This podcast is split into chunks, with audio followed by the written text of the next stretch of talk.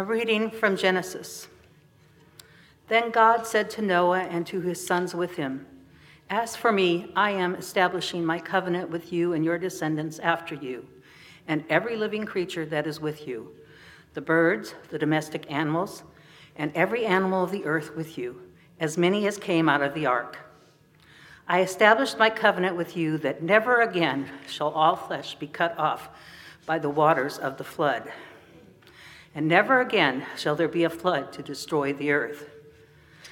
God said, This is the sign of the covenant that I make between you and me and every living creature that is with you for all future generations. I have set up my bow in the clouds, and it shall be a sign of the covenant between me and the earth. When I bring clouds over the earth and the bow is seen in the clouds, I will remember my covenant that is between me and you and every living creature of all flesh. And the water shall never again become a flood to destroy all flesh. When the bow is in the clouds, I will see it and remember the everlasting covenant between God and every living creature of all flesh that is on the earth. God said to Noah, This is the sign of the covenant that I have established between me and all flesh that is on the earth. The word of the Lord. A reading from the first letter of Peter. For Christ also suffered for the sins once for all, the righteousness for the unrighteous, in order to bring you to God. He was put to death in the flesh, but made alive in the spirit, in which also he went and made a proclamation to the spirits in prison, who in former times did not obey. When God waited patiently in the days of Noah, during the building of the ark, in which a few, that is, eight persons, were saved through the water, and baptism, which this prefigured, now saves you, not as a removal of dirt from the body, but as an appeal to God for a good conscience, through the resurrection of Jesus Christ, who has gone into heaven and is at the right hand of God, with angels, authorities, and powers made subject to him. The word of the Lord. Thanks be to God. The Holy Gospel today comes from the book of St. Mark, the first chapter, beginning with the ninth verse. In those days, Jesus came from Nazareth of Galilee and was baptized by John in the Jordan. And just as he was coming up out of the water, he saw the heavens torn apart and the Spirit descending like a dove on him. And a voice came from heaven You are my Son the beloved, with you I am well pleased. And the Spirit immediately drove him out into the wilderness. He was in the wilderness forty days, tempted by Satan, and he was with the wild beasts, and the angels waited on him. Now, after John was arrested, Jesus came to Galilee, proclaiming the good news of God and saying, The time is fulfilled, and the kingdom of God has come at hand. Repent and believe in the good news. The gospel of the Lord. Thanks be to God. You may be seated. My dear siblings, grace and peace to you from God in whom we live and move and have our being. Amen. The first Sunday of Lent. I cannot believe we are here again. Uh, it was during Lent of last year that the pandemic started. Um, I remember getting through two soup suppers, I think, and having to cancel them, and, and then having to cancel service. And um, in a way, it feels like it was only yesterday that that was happening, and in a way, it feels like it's been 10 years since that happened. Uh, what a crazy time. And I think it's a lot to ask people to navigate into Lent into this time of intentional, intentional reflection, uh, penitence, praying, fasting, preparation, uh, this very intentional work, which takes a lot of energy after what we've been through this last year. And so um, I think for Lent this year, I'd like to navigate with a little bit more grace. And I hope that whatever you choose to do for Lent, it is something that you can do that doesn't sap your energy, uh, something that you could do uh, in, in quietness and peacefulness. And um, I hope it ultimately is something that brings you closer to God. Uh, as I was looking ahead at the readings for Lent this year, uh, we will hear about five different covenants that God makes with God's people in what we call the Old Testament, what our Jewish brothers and sisters call the Hebrew Bible. Um, and I think I want to focus on those five promises each week. Uh, and I want to use those five promises as a way or a lens to look through uh, as we think about Lent for ourselves and as we come to the space of, of both the cross and the empty tomb. And so, uh, for this Sunday, this first Sunday of Lent, the promise that we hear about in the Old Testament, in the book of Genesis, is the covenant that God makes with Noah and with all of Noah's descendants, that never again will God destroy all of life with a flood. Um, which, on the onset, doesn't sound like a great thing, doesn't sound like a promise you want to get excited about maybe one you want to wipe your forehead with and go, thank God that's not going to happen again. Um, and part of this is that when, when we come to the flood story, the story of Noah's ark, from our current value system and our current culture, the flood story is quite controversial. Um, and I have to tell you, when I have conversations with people who are adamantly opposed to Christianity, uh, are atheists, um, are opposed to God, one of the things they go to most often is the story of the flood. How can you believe in a God who's just going to wipe out the vast majority of humanity with a flood and just simply start over? Uh, and when you look at this story from our current value system and, and, and culture, um, God comes off sounding like a pretty bad God, not, not a God that I would want to worship.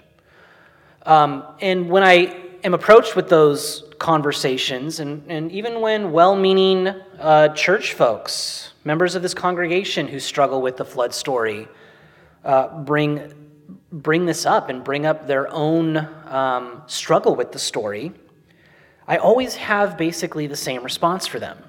And that is to say that we need to remove the flood story from our own context, from our own values, our own cultural norms because it is, it is with our context that it seems so bad. But we have to look at it within the context in which uh, the oral tradition 3,500 years ago was telling this story. And within that context, 3,500 years ago in the ancient Near East, every single culture, every single tribe, not just the Jewish people, but every single culture in this area had their own flood story. Every single one of them. And in all of their flood stories, humanity was deemed unworthy and was wiped out with a flood. The gods had looked upon humanity, judged them as not being worthy, and had completely wiped them out. However, it's the Israelite people who also have a flood story, and they make a very important distinction in their story. And that distinction is that God looks at this man, Noah, and his family, and deems not only them as still being worthy, but the rest of creation as well. So the, the God of the Israelites does not look at humanity as being wholly evil, wholly unworthy, but can see a glimmer of hope in them, and that is Noah and, and Noah's family. And from that place, humanity will start again. And, and this small glimmer of hope that God has in humanity is so big that God is willing to make a covenant with Noah and all of Noah's descendants that God will never again wipe out humanity with a flood. Meaning that God's hope, not just in Noah, but in all of the humanity that would come from Noah, is, is powerful enough that God is going to be willing to let humanity figure it out. God sees enough worthiness, enough hope, and enough promise in us that God is willing to let us work it out. And that's the point of the story. If you read the flood story with a different point than that, if you read it factually or literally, if you try to, to read it as this is something that actually happened in the world at some point in time, thousands of years ago, you are reading the story wrong, period. Because people in antiquity would not have understood the story that way. For them, it did not matter whether it was factual or literal or not. For them, the point was this distinction that God makes and that God is willing to rest a promise, a covenant in. And when we can pull ourselves out of our own context and look at it from this lens, you really can see a level of beauty in it. And it is, it is that promise, it is that glimmer of hope that I want us to focus on today, that I want us to, uh, to create a lens around within which to think about Lent, to think about God's relationship with us as humanity. And so, for Lent, for this story, I want you to revel in this promise. And that is the promise that God looks at you, and every single one of you that is listening to this, I, I want you to hear this individually. God looks at you and says that you are worthy. Worthy enough to make a covenant with that there is enough hope and enough promise in you that the world can always be better. And you could be a part of making it that way. I, in fact, I would love for you at some point today go home, or if you're at home already, go to the bathroom or wherever you have a mirror. Go look in the mirror, look at yourself. Yeah, right? This is getting vulnerable, isn't it? I want you to look at yourself and I want you to tell yourself that God sees that person in the mirror and says that you are worthy. And I want you to experience that promise. I don't want you to intellectually come to terms with it. I want you to experience that. You are worthy.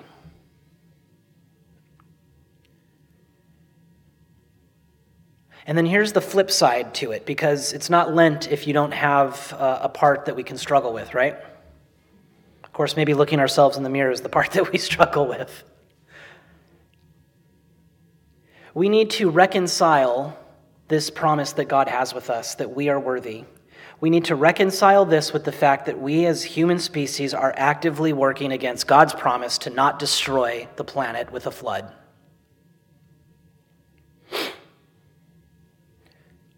In a world where glaciers are melting at a conservative rate 10 times faster than they were 60 years ago. And at a more, more liberal rate, 100 times faster. Glaciers are melting so quickly that scientists don't know if we will have time to reverse it. That sea levels are going to climb high enough that they're going to start flooding massive parts of all of our coastal lands, not just on our continent, but all of continents. We need to reconcile the fact that because of human activity, species are going extinct at a hundred times faster than the natural extinction rate. And we need to reconcile the fact that as these things happen, it's going to be vulnerable populations, vulnerable human populations, or what Jesus would call the least of these, who are going to face the brunt of what this means.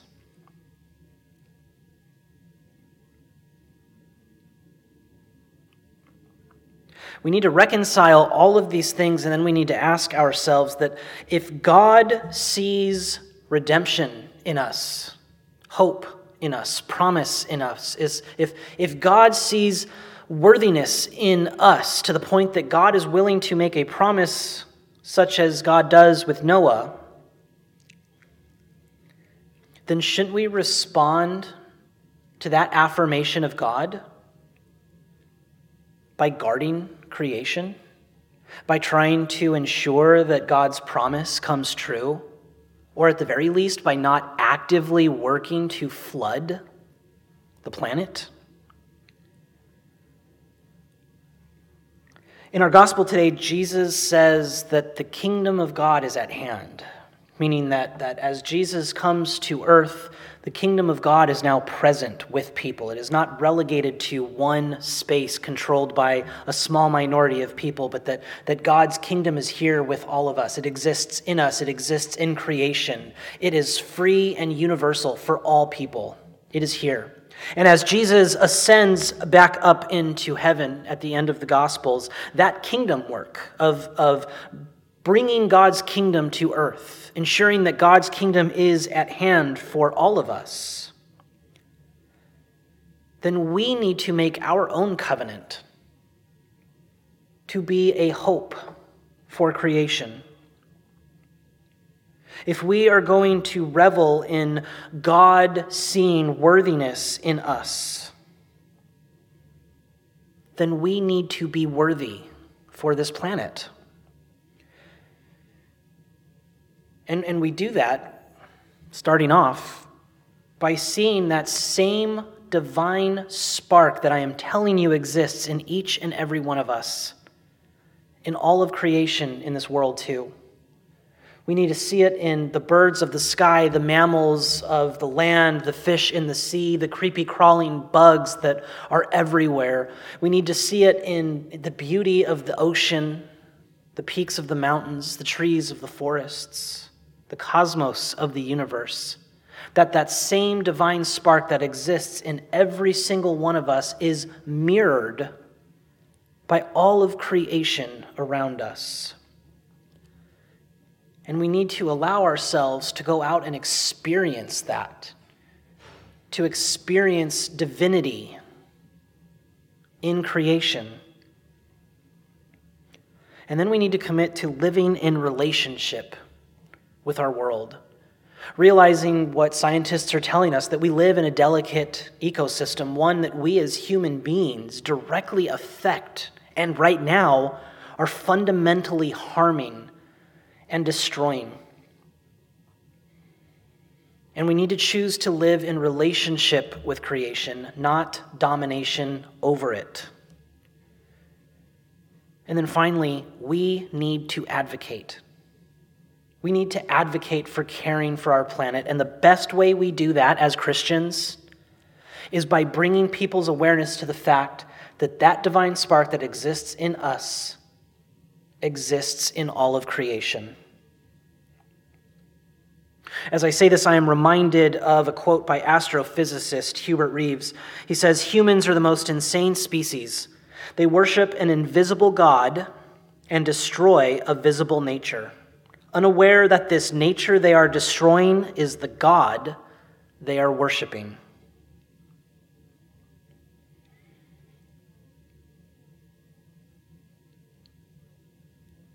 My hope for all of us this Lent as we begin this journey, as we look at Lent through the lens of this particular promise, is that you experience God's love for you through creation, through your relationship with that creation. I hope that you can encounter this divine spark that exists in you, mirrored at you through this incredible, beautiful earth that we get to live on. And I hope that you realize that without this creation, there is no kingdom of heaven. Amen.